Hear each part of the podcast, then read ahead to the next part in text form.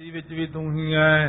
ਜਲ ਥਲ ਮਈਲ ਪੂਰਿਆ, ਸੁਆਮੀ ਸਿਰਜਨਹਾਰ ਅਨਕ ਭਾਂਤ ਹੋਏ ਪਸਰਿਆ ਨਾਨਕ ਏਕ ਓੰਕਾਰ ਇਸ ਤਰ੍ਹਾਂ ਇਹ ਸਰਗੁਣ ਵਿੱਚ ਚਲਿਆ ਜਾਂਦਾ ਜੀਵ।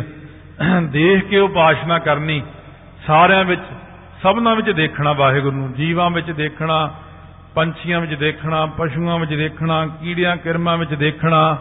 ਜਿਵੇਂ ਭਾਈ ਮੀਹਾਂ ਜੀ ਦਾ ਪ੍ਰਸੰਗ ਆਇਆ ਸੀ, ਨੌਵੇਂ ਪਾਤਸ਼ਾਹ ਵਾਲੇ ਧਮਧਾਨ ਸਾਹਿਬ।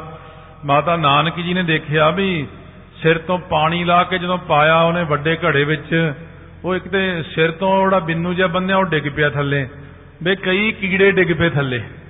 ਉਹ ਕੀੜੇ ਚੁੱਕ ਕੇ ਫੇਰ ਸਿਰ 'ਚ ਰੱਖ ਲਏ ਉਹਨੇ ਆਪਣੇ। ਮਾਤਾ ਜੀ ਕਹਿੰਦੇ, ਪੁੱਤਰ, ਇਹ ਕੀ ਕੀਤਾ ਤੂੰ? ਇਹ ਕੀੜੇ ਕਿੱਥੋਂ ਨਿਕਲੇ? ਕਹਿੰਦੇ, ਮਾਤਾ ਜੀ, ਬਸ ਇਹ, ਹੁਣ ਮੈਂ ਕੀ ਕਰਾਂ? ਜੇ ਮੈਂ ਇਹਨੂੰ ਸਿੜ ਦਿਆਂਗਾ ਨਾ, ਇਹ ਵਿਚਾਰੇ ਮਰ ਜਾਣਗੇ। ਹੁਣ ਤਾਂ ਮੇਰੇ ਸਿਰ 'ਚੋਂ ਮਾਸ ਖਾ ਖਾ ਕੇ ਜਿਉਂਦੇ ਨੇ ਇਹ। ਇਹਨਾਂ 'ਚ ਵੀ ਮਾਤਾ ਜੀ ਰੱਬ ਹੀ ਹੈ ਜੀ। ਮਾਤਾ ਨਿਹਾਲ ਹੋ ਗਈ, ਖੁਸ਼ ਹੋ ਗਏ। ਕਹਿੰਦੇ ਬਾ ਬਈ ਭਗਤਾ, ਮਹਾਰਾਜ ਨੌਵੇਂ ਪਾਤਸ਼ਾਹ ਆਏ। ਕਹਿੰਦੇ, ਮਹਾਰਾਜ ਆ ਸਿੱਖ ਤਾਂ ਇੰਨੀ ਅਵਸਥਾ ਵਿੱਚ ਬਣਿਆ ਬੈਠਾ ਅੱਛਾ ਮਹਾਰਾਜ, ਸੱਚੇ ਪਾਤਸ਼ਾਹ ਕਹਿੰਦੇ, ਤੇਰੇ ਬੜਾ ਮਹੰਤ ਬਣੇਗਾ ਤੂੰ। ਆ ਤੇਰੇ ਸਿਰ ਦੇ ਜਿੰਨੇ ਕੀੜੇ ਆ ਨਾ, ਇਹ ਸਭ ਤੇਰੇ ਚੇਲੇ ਬਣਨਗੇ, ਫਿਰ ਇਹ ਤੇਰੇ ਨਾਲ ਹੀ ਤਰਨਗੇ। ਸੋ ਐਸਾ ਹੈ ਕਿ ਸਾਰਿਆਂ ਅੰਦਰ ਹੀ ਬ੍ਰਹਮ ਨੂੰ ਦੇਖਣਾ ਦਿਖਦੀਆਂ ਚੀਜ਼ਾਂ ਵਿੱਚ ਬ੍ਰਹਮ ਨੂੰ ਦੇਖਣਾ ਹੀ ਸਰਗੁਣ ਦੀ ਉਪਾਸ਼ਨਾ ਹੈ। ਅਹੰਗ ਬ੍ਰਹਮਸਮੀ ਚਿੰਤਨ ਕਿਵਾ ਨਿਰਗੁਣ ਉਪਾਸ ਭਾਵੇ ਕਪੀਨ ਹੁਣ ਨਿਰਗੁਣ ਦੀ ਉਪਾਸ਼ਨਾ ਦੱਸਦੇ ਨੇ ਕਹਿੰਦੇ ਅਹੰ ਬ੍ਰਹਮਸਮੀ ਮੈਂ ਬ੍ਰਹਮ ਹਾਂ ਇਹ ਚਿੰਤਨ ਜਿਹੜਾ ਕਰਨਾ ਹੈ ਕਿਵੇਂ ਕਹਿੰਦੇ ਕਿਵੇਂ ਨਿਰਗੁਣ ਦੀ ਉਪਾਸ਼ਨਾ ਹੈ ਇੱਕੋ ਭਾਵ ਚ ਭਿੱਜ ਜਾਣਾ ਕਿ ਸਾਰੇ ਕਿਤੇ ਬ੍ਰਹਮ ਨੂੰ ਦੇਖਣਾ। ਦਿਖਦੀਆਂ ਚੀਜ਼ਾਂ 'ਚ ਨਹੀਂ ਪਰਚਣਾ। ਉੱਥੇ ਉਹ ਨਿਕਲ ਜਾਂਦੇ ਨੇ ਉਹ। ਦ੍ਰਿਸ਼ਟਮਾਨ ਹੈ ਸਗਲ ਮਥੇਨਾ। ਇਹਨਾਂ 'ਚੋਂ ਨਿਕਲ ਜਾਂਦੇ ਨੇ। ਮਿਥਿਆ, ਤਨ ਤਨ, ਕੁਟੰਬ ਸਬਾਇਆ ਮਿਥਿਆ, ਹਉਮੈ, ਮਮਤਾ, ਮਾਇਆ। ਮਿਥਿਆ, ਰਾਜ, ਜੋਬਨ, ਧਨ, ਮਾਲ। ਮਿਥਿਆ, ਕਾਮ, ਕ੍ਰੋਧ ਵਿਕਰਾਲ ਇਸ ਕਰਕੇ ਆਪਣੀਆਂ ਅੱਖਾਂ ਦੇ ਨਾਲ ਜੋ ਦਿਖਦੇ ਚ ਪਹਿਲਾਂ ਸਰਗੁਣ ਨੂੰ ਦੇਖਦੇ ਸੀ, ਹੁਣ ਮਿਟ ਗਿਆ। ਹੁਣ ਸਿਰਫ ਇੱਕ ਬ੍ਰਹਮ ਹੀ ਬ੍ਰਹਮ ਹੈ, ਉਹ ਕਿਵੇਂ? ਜਿਹੜੀ ਮੇਰੀ ਆਤਮਾ ਹੈ, ਇਹੀ ਬ੍ਰਹਮ ਹੈ, ਮੈਂ ਹੀ ਪਰਮੇਸ਼ਰ ਹਾਂ। ਇਹ ਇੱਕ ਅਵਸਥਾ ਵਿੱਚ ਜਾ ਕੇ ਬਣਦਾ, ਪਹਿਲਾਂ ਹੀ ਨਹੀਂ ਕਹਿਣ ਲੱਗ ਜਾਣਾ। ਇਹ ਭਾਈ ਮਰਦਾਨਾ ਜੀ ਨੇ ਮਹਾਰਾਜ ਦੀ ਰੀਸ ਕਰਕੇ ਪਹਿਲਾਂ ਹੀ ਕਹਿਤਾ, ਸੋਹੰਗ ਸੋਹੰਗ। ਫਿਰ ਉਹ ਪਾਣੀ 'ਚ ਵੀ ਡੁੱਬ ਗਿਆ ਸੀ। ਇਹ ਤਾਂ ਇੱਕ ਅਵਸਥਾ ਵਿੱਚ ਜਾ ਕੇ ਕਹਿਣਾ ਆਪਾਂ ਨੇ। ਇਹ ਤਾਂ ਵੈਸੇ ਸਮਝਾ ਰਹੇ ਨੇ ਕਿ ਇਸ ਤਰ੍ਹਾਂ ਅਵਸਥਾ ਬਣ ਜਾਂਦੀ ਹੈ। ਦਵਈਆ ਛੰਦ ਆਕਾਰ ਉਕਾਰ ਮਕਾਰ ਨਾਦ ਵਿੰਦ ਹਰ ਸ਼ਿਵ ਕਿ ਸਦਾ ਸ਼ਿਵ ਜਾਨ। ਹੁਣ ਇਹਦਾ ਪਖਿਅੰਤਰ ਦੱਸਦੇ ਨੇ। ਕਹਿੰਦੇ ਇਹ ਤਿੰਨ ਪ੍ਰਕਾਰ ਦਾ ਜਿਵੇਂ ਤੁਹਾਨੂੰ ਦੱਸਿਆ ਨਾ ਉਪਾਸ਼ਨਾ ਦੱਸੀ ਹੈ। ਸਰਗੁਣ ਦੀ ਉਪਾਸ਼ਨਾ ਨਿਰਗੁਣ ਦੀ ਉਪਾਸ਼ਨਾ ਇਹਨਾਂ ਨੂੰ ਇੱਕ ਹੋਰ ਢੰਗ ਨਾਲ ਵੀ ਕਹਿੰਦੇ ਨੇ। ਕਹਿੰਦੇ ਉਹ ਵੀ ਸੁਣ ਲਓ। ਉਹ ਕਿਵੇਂ ਕਹਿੰਦੇ ਨੇ? ਕਹਿੰਦੇ ਨੇ ਜਿਵੇਂ ਆਕਾਰ ਉਕਾਰ ਤੇ ਮਕਾਰ। ਆ, ਓ, ਮ। ਆਪਾਂ ਜਿਵੇਂ ਕਹਿੰਦੇ ਆ, ਇੱਕ ਓੰਕਾਰ ਵਿੱਚ ਓੰਕਾਰ ਵਿੱਚ ਮਾਤਰਾ ਆ ਜਾਂਦੀ ਆ ਓ, ਮ। ਤੇ ਉਹਦੇ ਉੱਤੇ ਬਿੰਦੀ ਆ ਜਾਂਦੀ ਹੈ ਜਾਂ ਉਹਦੇ ਉੱਤੇ ਆਕਾਰ ਆ ਜਾਂਦੀ, ਕਾਰ ਆ ਜਾਂਦੀ ਹੈ ਪਹਿਲਾਂ ਦੂਸਰੇ ਮਤ ਦਾ ਦੱਸ ਕੇ ਫਿਰ ਆਪਣਾ ਦੱਸਣਗੇ ਬਾਅਦ ਵਿੱਚ। ਕਹਿੰਦੇ ਉਹ ਕਰਦੇ ਨੇ ਆਕਾਰ ਉਕਾਰ ਤੇ ਮਕਾਰ, ਜਿਹੜਾ ਓੰਗ ਦਾ ਜਾਪ ਹੈ। ਉਹਦੇ ਉੱਤੇ ਜਿਹੜਾ ਨਾ ਨਾਦ ਬਿੰਦ, ਉਹਦੇ ਉੱਤੇ ਬਿੰਦੀ ਲੱਗੀ ਹੋਈ ਹੈ। ਵਿਦ ਵਿਧਾਤਾ ਇਹ ਵਿਸ਼ਨੂੰ ਸ਼ਿਵ ਜੀ ਇਹਨਾਂ ਸਾਰਿਆਂ ਨੂੰ ਕਿ ਸਦਾ ਸਿਵ, ਇੱਥੇ ਸਦਾ ਸ਼ਿਵ ਦਾ ਅਰਥ ਹੈ ਕਾਲ ਪੁਰਖ ਕਲਿਆਣ ਸਰੂਪ। ਉਹ ਜਿਹੜਾ ਆਉਂਦਾ ਨਾ, ਨਿਰੰਕਾਰ ਕਾ ਚਿੰਤਨ ਭਿਵ, ਮਹਾਦੇਵ ਕੋ ਕਹਿਤ ਸਦਾ ਸਿਵ। ਇਹ ਗਲਤੀ ਨਾਲ ਲੋਕ ਮਹਾਦੇਵ ਜੀ ਨੂੰ ਹੀ ਸ਼ਿਵ ਕਹਿੰਦੇ ਸ਼ਿਵ ਹੁੰਦਾ ਕਲਿਆਣ ਸਰੂਪ ਵਾਹਿਗੁਰੂ। ਇਉਂ ਇਹਨਾਂ ਦੋਨਾਂ ਦਾ ਭਲੇਖਾ ਮਨ ਚੋਂ ਦੂਰ ਕਰ ਦਿਓ। ਦੇਹ ਸ਼ਿਵਾ ਬਰ ਮੋਹੇ, ਇਹ ਹੈ ਸ਼ੁਭ ਕਰਮਨ ਤੇ ਕਬ ਹੋਣਾ ਟਰੋ। ਉਹ ਦੇਹ ਸ਼ਿਵਾ ਅਕਾਲ ਪੁਰਖ ਨੂੰ ਆਖਿਆ ਹੈ। ਇੱਥੇ ਹੁਣ ਇਹ ਗੱਲ ਕਲੀਅਰ ਹੁੰਦੀ, ਜੇ ਆਪਾਂ ਨਾ ਸੁਣੀਏ ਨਾ, ਫਿਰ ਆਪਾਂ ਨੂੰ ਇਹ ਨਹੀਂ ਪਤਾ ਲੱਗਣਾ, ਆਪਾਂ ਕਹਿੰਦੇ ਨਹੀਂ ਮਹਾਰਾਜ ਨੇ ਸ਼ਿਵ ਜੀ ਨੂੰ ਕਿਹਾ। ਆ ਜਿਹੜੇ ਕੋਈ ਹਿੰਦੂ ਵੀ ਰਹੇ ਕਹਿੰਦੇ ਨੇ, ਮਹਾਰਾਜ ਨੇ ਸ਼ਿਵ ਜੀ ਨੂੰ ਅਰਦਾਸਾਂ ਕੀਤੀਆਂ ਨੇ। ਨਹੀਂ, ਤੁਸੀਂ ਵੀ ਸੁਣ ਲਓ, ਤੁਹਾਡਾ ਹੀ ਵਿਦਾਂਤ ਹੈ ਇਹ। ਵਿਦਾਂਤ ਵਿੱਚ ਇਹ ਗੱਲ ਸਮਝਾਈ ਹੋਈ ਹੈ ਕਿ ਵਿਦ ਵਿਧਾਤਾ ਤੇ ਹਰ ਵਿਸ਼ਨੂੰ ਤੇ ਸ਼ਿਵ, ਕਿ ਸਦਾ ਸ਼ਿਵ ਜਾਨ। ਇਹਨਾਂ ਆਕਾਰ, ਓਕਾਰ, ਮਕਾਰ ਤੇ ਨਾਦ ਬਿੰਦ, ਇਹਨਾਂ ਤਿੰਨਾਂ ਨੂੰ, ਅਹ ਸ਼ਿਵ ਜੀ ਬ੍ਰਹਮਾ ਹੋਣਾ ਨੂੰ, ਇਹਨਾਂ ਸਾਰਿਆਂ ਨੂੰ ਕੀ ਜਾਣਨਾ? ਸਦਾ ਸ਼ਿਵ। ਕਲਿਆਣ ਸਰੂਪ ਜਾਣਨਾ। ਇਹਨਾਂ ਦੀ ਆਕਾਰ ਨੂੰ ਮਿਟਾ ਦੇਣਾ, ਮਨ ਚੋਂ। ਆਕਾਰ ਮਿਟਾ ਕੇ ਇਹ ਦੇਖਣਾ ਕਿ ਇਹ ਵੀ ਵਾਹਿਗੁਰੂ ਹੀ ਹੈ। ਸਭ ਗੋਬਿੰਦ ਹੈ, ਸਭ ਗੋਬਿੰਦ ਹੈ। ਗੋਬਿੰਦ ਬਿਨ ਨਹੀਂ ਕੋਈ, ਕੀਤੇ ਤਾਂ ਮਹਾਰਾਜ ਇਉਂ ਕਹਿੰਦੇ ਨੇ ਕਿ ਵਾਹਿਗੁਰੂ ਸਭ ਕੁਝ ਤੂੰ ਹੀ ਹੋਈ ਹੈ, ਕਿਉਂਕਿ ਤੂੰ ਹੀ ਸਾਰੇ ਰੂਪ ਧਾਰਨ ਕੀਤੇ ਨੇ।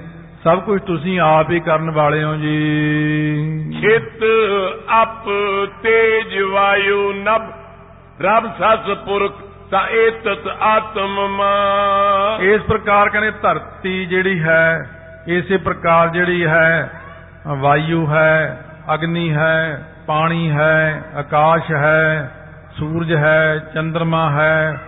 ਪੁਰਖ ਇੱਥੇ ਈਸ਼ਵਰ ਦਾ ਨਾਮ ਹੈ, ਪੁਰਖ ਤੇ ਪ੍ਰਕਿਰਤੀ। ਤੋ ਏਤਤ ਆਤਮ ਮਾਨ।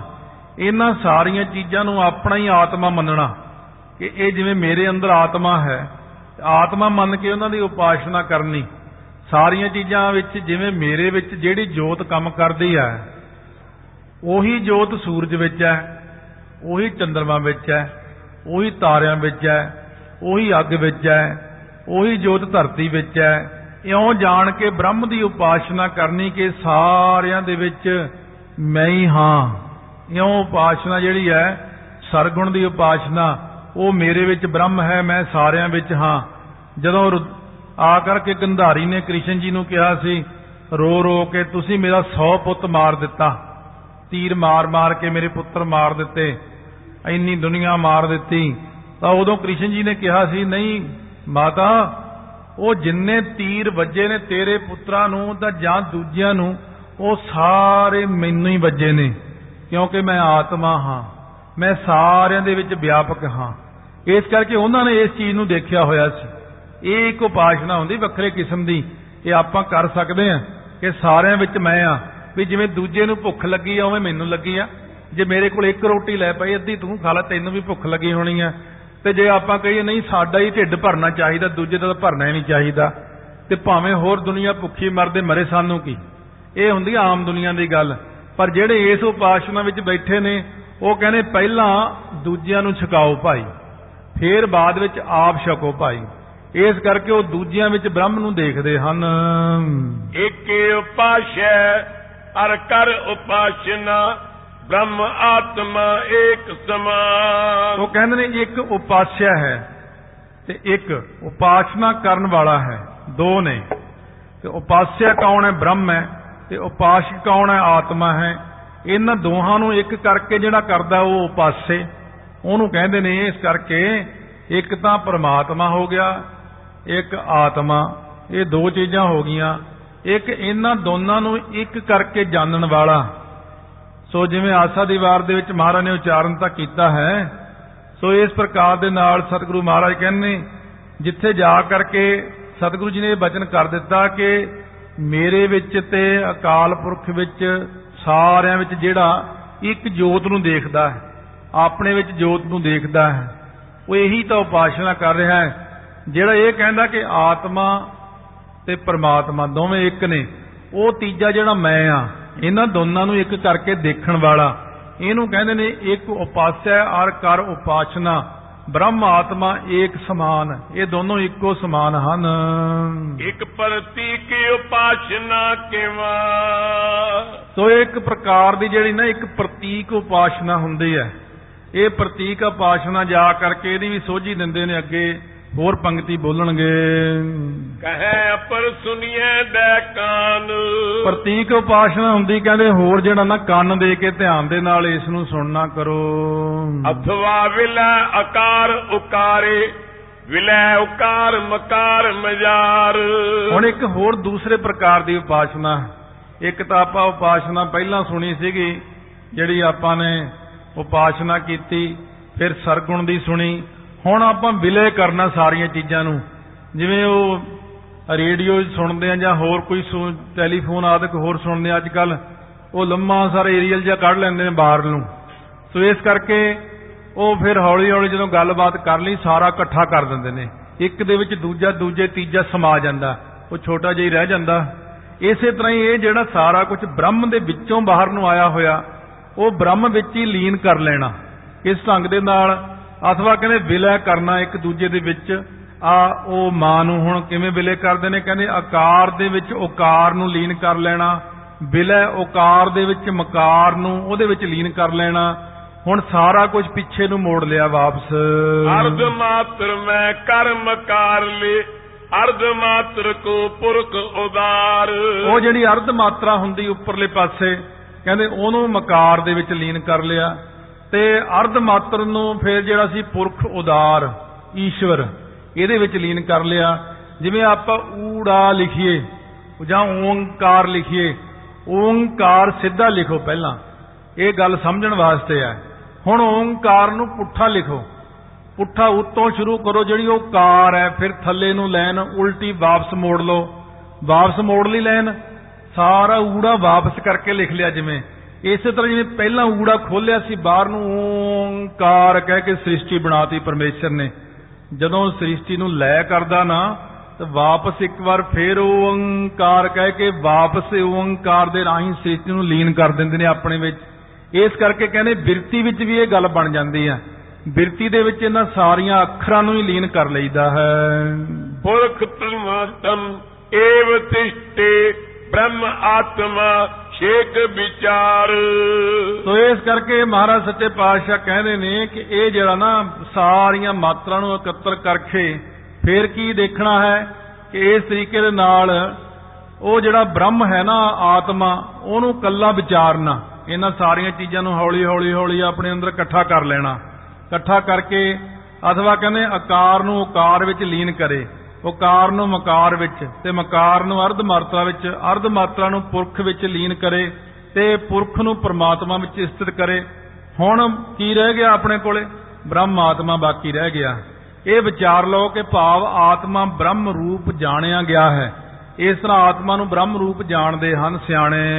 ਇਤੀ ਉਪਾਸ਼ਨਾ ਨਰ ਕੁਰਿਆਤੈ ਪਿੰਨ ਪਿੰਨ ਲੀਜੈ ਉਰਧਾਰ ਇਹ ਵੱਖੋ ਵੱਖਰੀਆਂ ਉਪਾਸ਼ਨਾ ਕੁਰਿਆਤਹਿ ਤੋਂ ਭਾਵ ਕਰਦੇ ਹਨ। ਸਾਰੇ ਜੀਵ ਇਹ ਤੇ ਉਪਾਸ਼ਨਾ ਇਹ ਜਿਹੜੀਆਂ ਕਰਦੇ ਨੇ, ਸਾਰੇ ਜੀਵਾਂ ਦੇ ਆਪੋ ਆਪਣੇ ਢੰਗ ਤਰੀਕੇ ਨੇ। ਕੋ ਰੰਗੀ ਰੰਗੀ ਭਾਤੀ ਕਰ ਕਰ ਜਿਨਸੀ ਮਾਇਆ ਜਿਹਨੂੰ ਪਾਈ। ਜੇ ਆਪਾਂ ਕਹੀਏ ਕਿ ਤੂੰ ਬਈ ਸਰਗੁਣ ਦੀ ਉਪਾਸ਼ਨਾ ਕਿਉਂ ਕਰਦਾ? ਤੂੰ ਨਿਰਗੁਣ ਦੀ ਕਿਉਂ ਕਰਦਾ? ਤੂੰ ਕੱਲੀ ਉਪਾਸ਼ਨਾ ਕਿਉਂ ਕਰਦਾ? ਇਹ ਉਹਨਾਂ ਦੀ ਬਿਰਤੀ ਦੇ ਹਿਸਾਬ ਨਾਲ ਹੈ। ਜਿਨ੍ਹਾਂ ਦੀ ਜਿਹੀ ਜੀ ਬਿਰਤੀ ਹੁੰਦੀ ਹੈ, ਹੁਣ ਆਪਾਂ ਇੱਥੇ ਇੰਨੇ ਜਾਣੇ ਬੈਠੇ ਆ ਆਪਣੀ ਸਾਰਿਆਂ ਦੀ ਗੱਲ ਆਪਸ 'ਚ ਰਲਦੀ ਨਹੀਂ। ਬਿਰਤੀ ਵੀ ਨਹੀਂ ਰਲਦੀ। ਤੇ ਇਸ ਕਰਕੇ ਸਾਰਿਆਂ ਦੀ ਆਪੋ ਆਪਣੀ ਬਿਰਤੀ ਹੈ। ਜਿੱਥੇ ਕਿ ਜਿੰਨਾ ਦਿਮਾਗ ਕੰਮ ਕਰਦਾ ਹੈ, ਜਿੰਨਾ ਕਿ ਵਾਹਿਗੁਰੂ ਕਿਸੇ ਨੂੰ ਸੋਝੀ ਦਿੰਦਾ ਹੈ, ਉਹ ਇਸ ਕਰਕੇ ਮਹਾਰਾਜ ਕਹਿੰਦੇ, ਆਪਾਂ ਨੂੰ ਤਾਂ ਸਿੱਧਾ ਨਿਰਗੁਣ ਜੀ ਲੈ ਗਏ ਨੇ। ਮੂਲ ਮੰਤਰ ਪੜ੍ਹਦੇ ਜਾਓ ਤੇ ਉਹਦੇ ਅਰਥ ਵਿਚਾਰਦੇ ਜਾਓ। ਸਭ ਤੋਂ ਵਧੀਆ ਹੈ। ਜਪਜੀ ਸਾਹਿਬ ਅਰਥਾਂ ਸਮੇਤ ਵਿਚਾਰ ਲਓ ਰੋਜ਼, ਮੂਲ ਮੰਤਰ ਦੀ ਵਿਚਾਰ ਕਰ ਲਓ ਰੋਜ਼। ਤੇ ਇਸੇ ਪ੍ਰਕਾਰ ਕਹਿੰਦੇ ਨੇ, ਅਕਾਲ ਪੁਰਖ ਵਾਹਿਗੁਰੂ ਜੋ ਸਰਬ ਵਿਆਪਕ, ਪਰਿਪੂਰਨ ਹੈ। ਉਹ ਵੀ ਕਰ ਲੈਣਾ ਤੇ ਸਾਰਿਆਂ ਵਿੱਚ ਦੇਖਣਾ, ਇਹ ਨੇਤਰੋ ਮੇਰਿਓ। ਹਰ ਤੁਮ ਮੈਂ ਜੋਤ ਧਰੀ, ਹਰ ਬਿਨ ਅਵਰ ਨਾ ਦੇਖੋ ਕੋਈ, ਹਰ ਬਿਨ ਅਵਰ ਨਾ ਦੇਖੋ ਕੋਈ, ਨਦਰੀ ਹਰ ਨਿਹਾਲਿਆ। ਇਹੋ ਵਿਸ ਸੰਸਾਰ ਤੁਮ ਦੇਖਦੇ, ਇਹੋ ਹਰ ਕਾ ਰੂਪ ਹੈ। ਹਰ ਰੂਪ ਨਦਰੀ ਆਇਆ ਗੁਰ ਪ੍ਰਸਾਦੀ ਬੁੱਝਾ ਜਾਂ ਵੇਖਾਂ ਹਰ ਇੱਕ ਹੈ। ਹਰ ਬਿਨ ਅਵਰ ਨਾ ਕੋਈ, ਕਹਿ ਨਾਨਕੇ ਨੇਤਰੰਦ ਸੇ। ਸਤਿਗੁਰ ਮਿਲਿਆ, ਦਿਵ ਦ੍ਰਿਸ਼ਟ ਹੋਈ। ਸਾਰਿਆਂ 'ਚ ਬ੍ਰਹਮ ਹੀ ਬ੍ਰਹਮ ਦੇਖਣਾ। ਅਥਵਾ ਇਹੋ ਜਗ ਸੱਚੇ ਕੀ ਹੈ, ਕੋਠੜੀ, ਸੱਚੇ ਕਾ ਵਿੱਚ ਵਾਸ, ਇੱਕ ਨਾ ਹੁਕਮ ਸਮਾਇਲ, ਇੱਕ ਨਾ ਹੁਕਮੇ ਕਰੇ ਵਿਨਾਸ਼, ਇੱਕ ਨਾ ਭਾਣਾ ਕੱਢ ਲੈ, ਇੱਕ ਨਾ ਮਾਇਆ ਵਿੱਚ ਨਿਵਾਸ। ਇਸ ਤਰ੍ਹਾਂ ਵੀ ਸੋਝੀ ਦੇ ਦਿੰਦੇ ਮਹਾਰਾਜ ਸੱਚੇ ਪਾਤਸ਼ਾਹ। ਇਹ ਵੀ ਕਹਿੰਦੇ ਨੇ, ਕਹਿੰਦੇ ਦੇਖੋ ਭਾਈ, ਸਾਰਿਆਂ 'ਚ ਬ੍ਰਹਮ ਜਾਣ ਕੇ ਦਇਆ ਕਰੋ, ਲੰਗਰ ਵਰਤਾਓ, ਵੰਡ ਛਕੋ। ਇਹ ਵੀ ਕਹਿੰਦੇ ਆ ਕਿ ਦੁਨੀਆ ਨਾਸਵੰਤ ਹੈ। ਦੋਨੋਂ ਪੱਖਾਂ ਵਿੱਚ ਹੀ ਆਪਾਂ ਨੇ ਸਮਝ ਲੈਣਾ। ਕਿ ਉਪਾਸ਼ਨਾ ਕਿਸ ਢੰਗ ਦੇ ਨਾਲ ਕਰਨੀ ਹੈ? ਸਵਈਆ ਛੰਦ ਸਤਿਅੰ ਗਿਆਨ ਮਨੰਤੰ ਬ੍ਰਹਮ ਜੋ ਤਤਮਸਿਆਦ ਵਾਕ ਜੇ ਚਾਰ। ਹੁਣ ਕਹਿੰਦੇ ਨੇ ਗਿਆਨ ਕਾਂਡ ਸੁਣਾਉਂਦੇ ਆ ਤੁਹਾਨੂੰ। ਪਹਿਲਾਂ ਕਰਮ ਕਾਂਡ ਸੁਣਾਇਆ ਸੀਗਾ ਫਿਰ ਉਪਾਸ਼ਨਾ ਸੁਣਾਈ ਸੀਗੀ। ਕਿਉਂਕਿ ਇਹ ਚੀਜ਼ਾਂ ਕਥਾ 'ਚ ਬਾਅਦ 'ਚ ਕੰਮ ਦਿੰਦੀਆਂ ਨੇ। ਪਹਿਲਾਂ ਸੁਣਨ ਨੂੰ ਔਖੀਆਂ ਲੱਗਦੀਆਂ ਨੇ। ਫਿਰ ਤਾਂ ਅਸੀਂ ਛੇਤੀ ਛੇਤੀ ਕਹਿ ਕੇ ਲੰਘ ਜਾਂਦੇ ਹਾਂ। ਕਿ ਕਰਮ, ਉਪਾਸ਼ਨਾ ਤੇ ਗਿਆਨ ਦੇ ਨਾਲ ਇਹ ਚੀਜ਼ਾਂ ਮਿਟਦੀਆਂ ਜਿਹੜੀਆਂ ਮਲ ਵਿਖੇਪ ਤੇ ਅਵਰਨ। ਉਹ ਕਹਿ ਕੇ ਜੇ ਲੰਘੇ ਤੁਸੀਂ ਕਹੋਗੇ ਪਤਾ ਨਹੀਂ ਕੀ ਕਹਿ ਕੇ ਚਲਿਆ ਗਿਆ। ਹੁਣ ਜੇ ਸੁਣ ਲਈਏ ਤਾਂ ਚੰਗੀ ਗੱਲ ਹੈ ਅਥ ਗਿਆਨ ਕਾਂਡ ਹੁਣ ਸ਼ੁਰੂ ਕਰਦੇ ਨੇ। ਕਹਿੰਦੇ, ਸਤਿਅੰ ਗਿਆਨਮ ਅਨੰਤੰ ਬ੍ਰਹਮ। ਇਹ ਦੁਬਾਰਾ ਦੋਨੋਂ ਵਾਕ ਫੇਰ ਆ ਰਹੇ ਨੇ, ਜਿਹੜੇ ਵਾਕ ਨੇ ਮਹਾਵਾਕ ਤੇ ਅਵੰਤਰ ਵਾਕ ਬਖਰੇਵੇਂ ਵਾਲੇ ਦੋਨੇ ਵਾਕ ਦਿੰਦੇ ਨੇ ਆਨੰਦ ਆਪਾਂ ਨੂੰ। ਸਤਿਅੰ ਬ੍ਰਹਮ ਸਤ ਹੈ। ਬ੍ਰਹਮ ਗਿਆਨ ਰੂਪ ਹੈ ਬ੍ਰਹਮ ਬੇਅੰਤ ਹੈ। ਅਤਵਾ ਜਿਹੜਾ ਇਹ ਤਤਵਮਸਿਆਦ ਬ੍ਰਹਮ ਲਿਖਿਆ ਸੀਗਾ ਕਿ ਮੈਂ ਹੀ ਬ੍ਰਹਮ ਹਾਂ ਵਾਕ ਜਿਹੜੇ ਚਾਰੇ ਹਨ। ਸਰਬਾਤਮ ਬ੍ਰਹਮ ਬ੍ਰਹਮ ਸਰਬ ਆਤਮ ਅਦੁੱਤੀ ਦ્વੈਤ ਨਾਸਤੀ ਧਾਰ।